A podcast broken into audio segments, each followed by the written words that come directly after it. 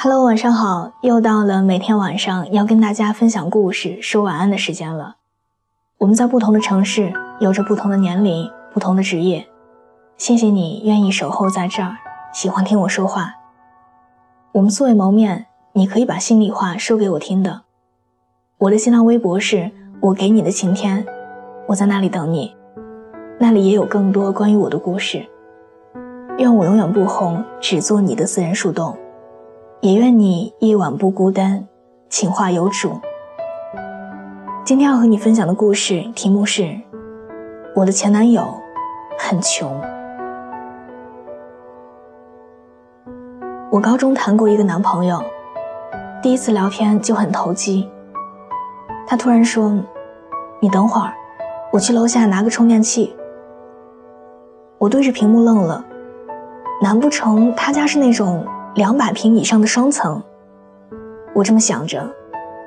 他很快回来了，我直截了当的问了他，他说：“对啊，我家有楼上楼下。”不知道为什么，在得到他承认的那一刻，我内心莫名的涌现出了一种傍上富二代的刺激感，挺好笑的。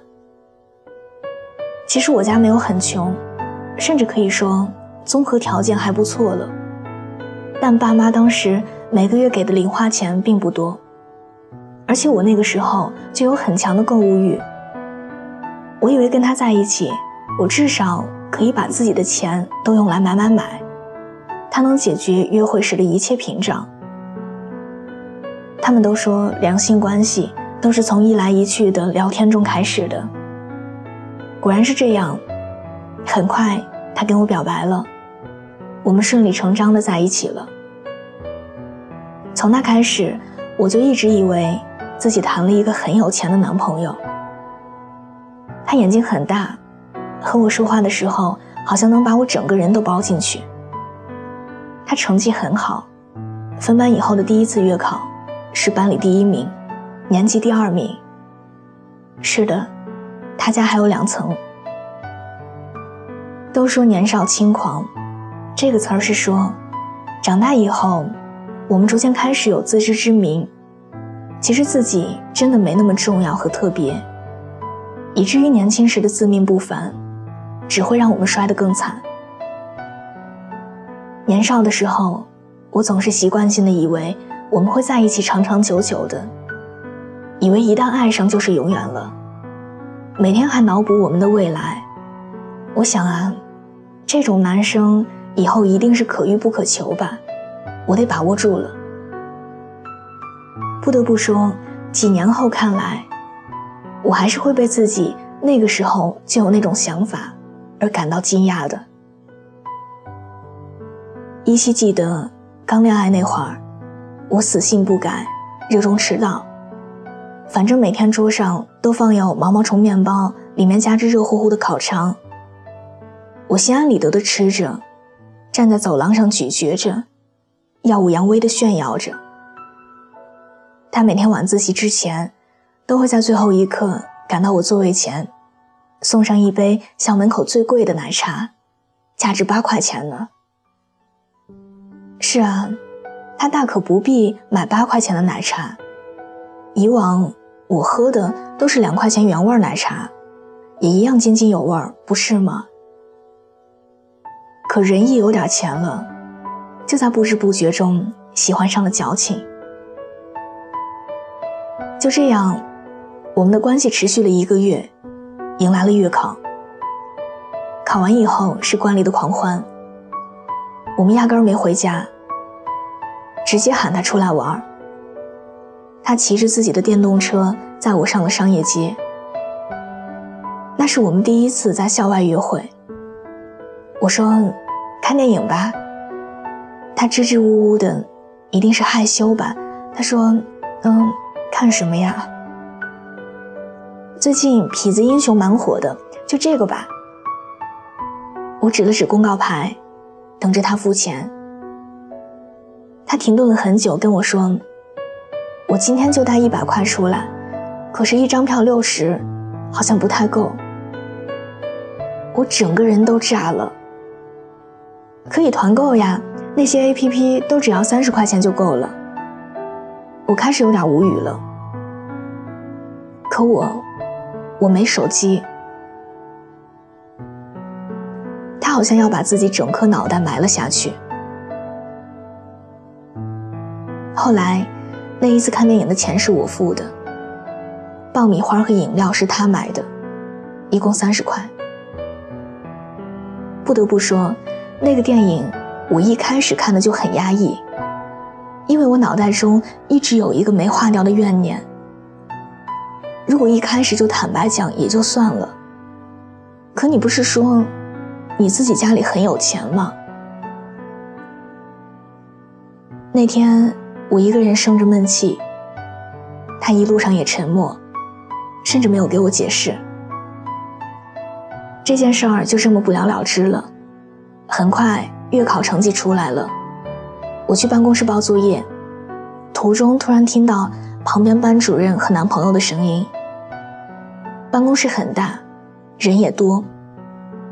我确信他没有看见我。老师突然开口：“你看，你这次月考退步了五名，再这样下去。”你们家条件光靠那点助学金是不够的，奖学金就拿不到了，老师也帮不了你了，多在学习上用点心啊！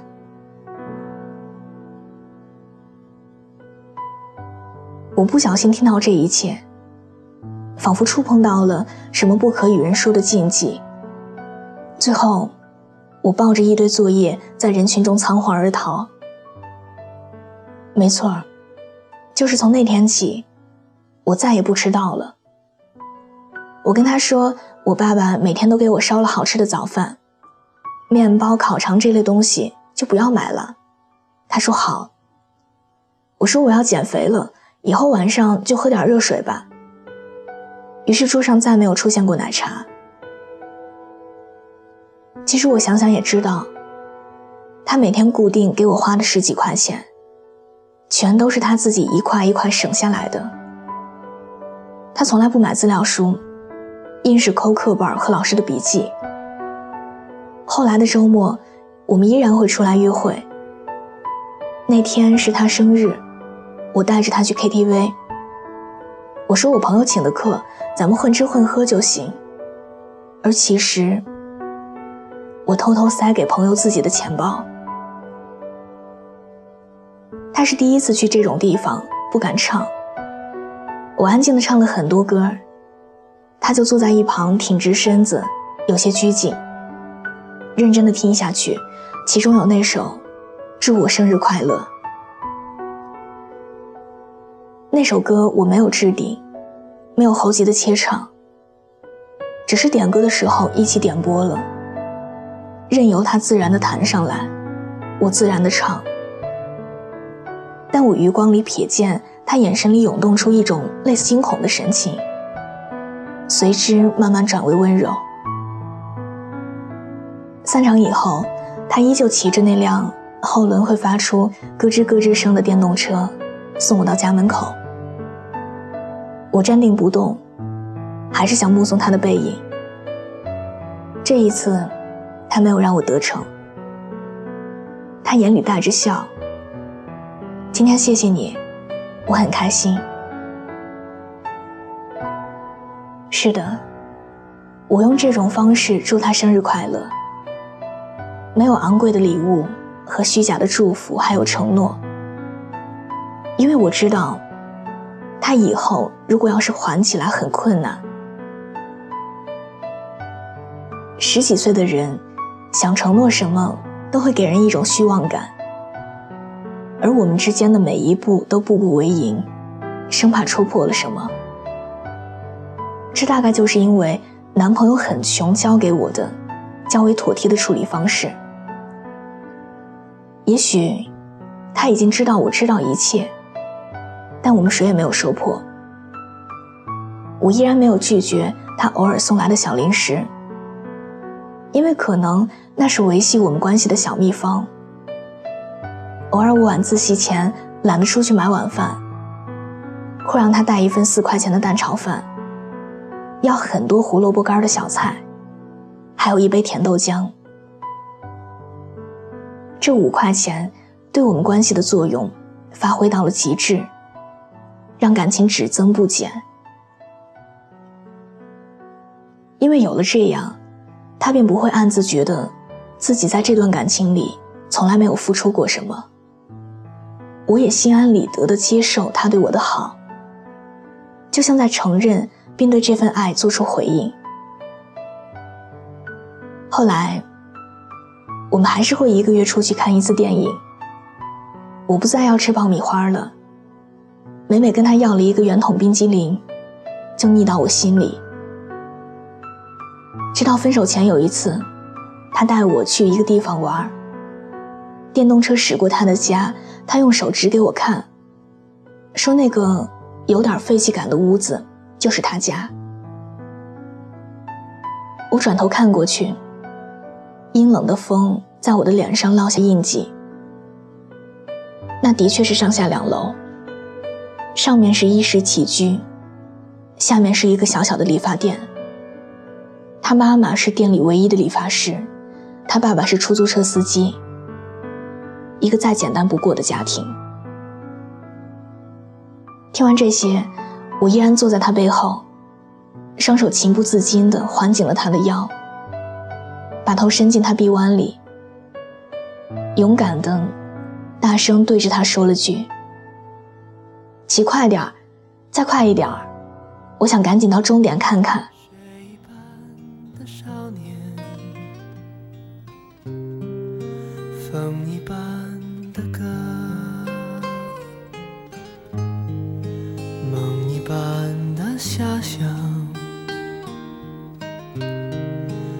前的你和我，手一挥就再见，嘴一翘就笑，脚一动就踏前，从前的少年。好的，伴随着这样一首好听的歌，我们今天的节目就到这里。喜欢这期节目，可以把它分享到你的朋友圈，推荐给你身边的小伙伴们。另外，喜欢我喜欢我的声音，想要收听更多的晚安语音，可以在微信的公众账号中搜索小写的拼音字母说晚安八二一，每天晚上九点给你讲故事，陪你入睡。微博搜索我给你的晴天。我在那里等你，愿我永远不红，只做你的私人树洞。也愿你一晚不孤单，情话有主。明晚见，晚安。云上走一趟，青春的黑夜跳灯流浪，青春的爱情不会忘。